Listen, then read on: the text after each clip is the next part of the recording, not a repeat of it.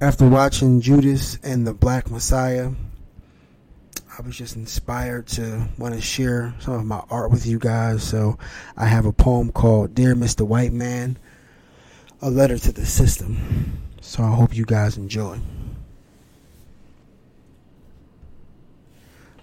Dear Mr. White Man, you don't know, nor do you seem to care to know me.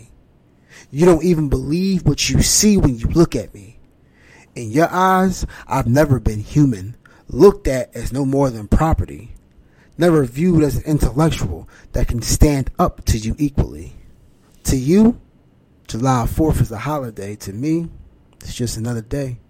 Because while you celebrated your independence, today, men and women like look like me are still in slavery. A slavery that you profit off. You ask, how are we still slaves? Well, you beat us, raped our women, and strung us from trees, listened and danced to our blood drip from the leaves. You went to our countries and were the ultimate thieves. Today, those same rules apply. You scream that all lives matter, but why are the black ones the first to die? Why is there no justice?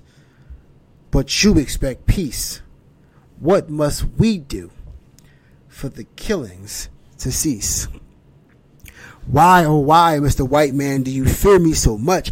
Why must you try to destroy me? What is it that you see that scares you? Throughout history, you have tried and tried to break our will. Yet, here we are still. You have assassinated our leaders and corrupted our youth, sold us lies, masked as truth. You say, get over slavery. It was so long ago. But always remember the Holocaust. Never let that go. What makes me laugh is when you say that every man is in charge of his own destiny. That may be true for you, but you made sure that wasn't the case for me. Typically, men like me are born into poverty and have to come from nothing.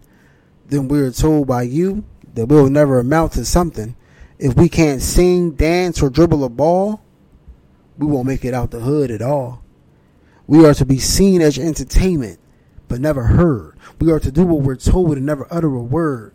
You use us for our creativity and uniqueness. You put on our bodies as costumes. You try to steal our culture and call it your own, but I'm on to you, Mr. White Man. Before you used to brand our bodies, now you have us killing each other for your brands on our bodies. You have encouraged us that in order to be successful, we have to make sure that no one else is.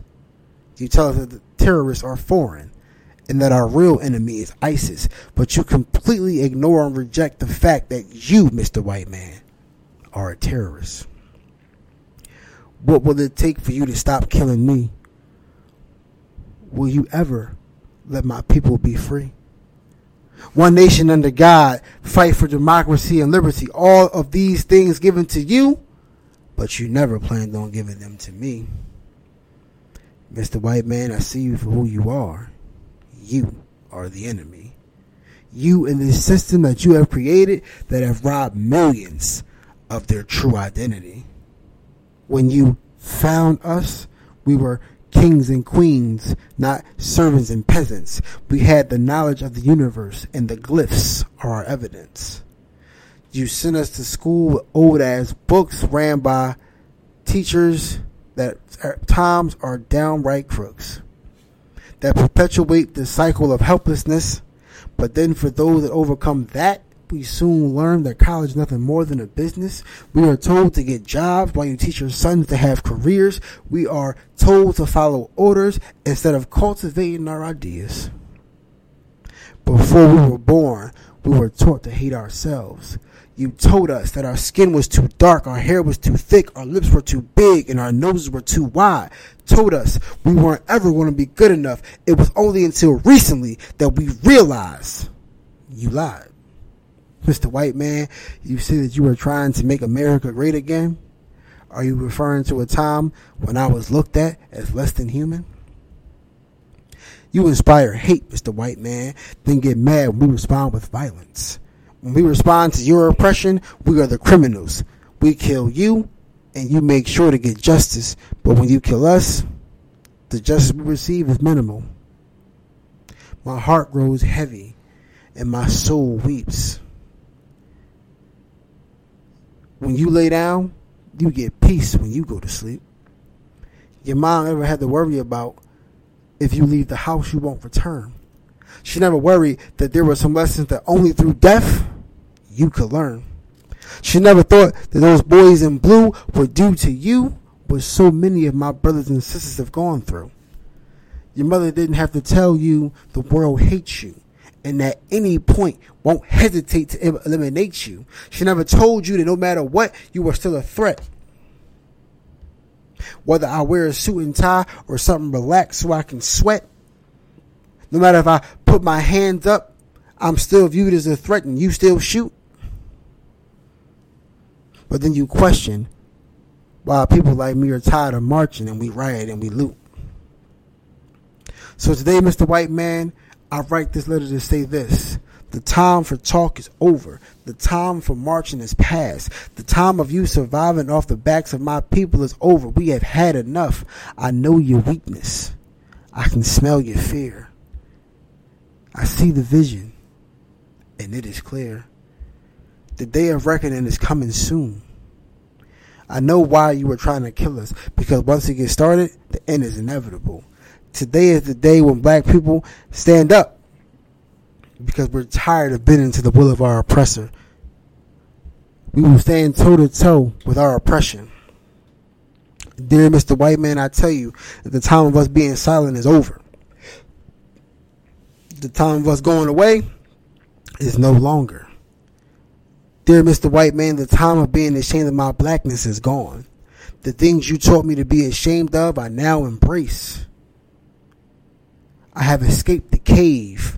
I've let go of the chains. I have learned how to be a man, a black man, and I have embraced that with a dream, sometime alone you will have to stand. Because it only takes one man or woman with a vision to stand up and inspire others to derail your plan. This is not a threat, but you've been warned, Mr. White Man. So, to all my brothers and sisters out there, I just want to give you guys some love. I want to encourage you to continue to be great, to realize and embrace your greatness, and don't let nothing and no one stop you. We know that the system is set up and it's not fair. We know that the history of it. We know that America is not looking to give out any damn handouts, but you take everything that it is giving you and you take some more.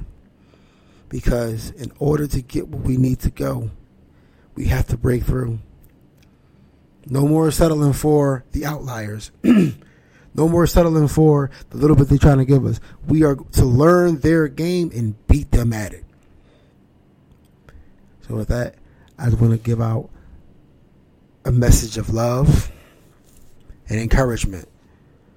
Whatever battles you're going through, whatever demons you're fighting, whatever part of the system that you're fighting, you are not alone. There is no crab in the barrel mentality because in order to beat the system, we have to pull each other up. There is more than enough room at the table for us all to eat. So let's get out there and let's eat. If you believe in change, do not give up the fight. After watching Judas and the Black Messiah, if you watch the movie, you know what I'm about to say. But I am a revolutionary. And the revolution will be televised.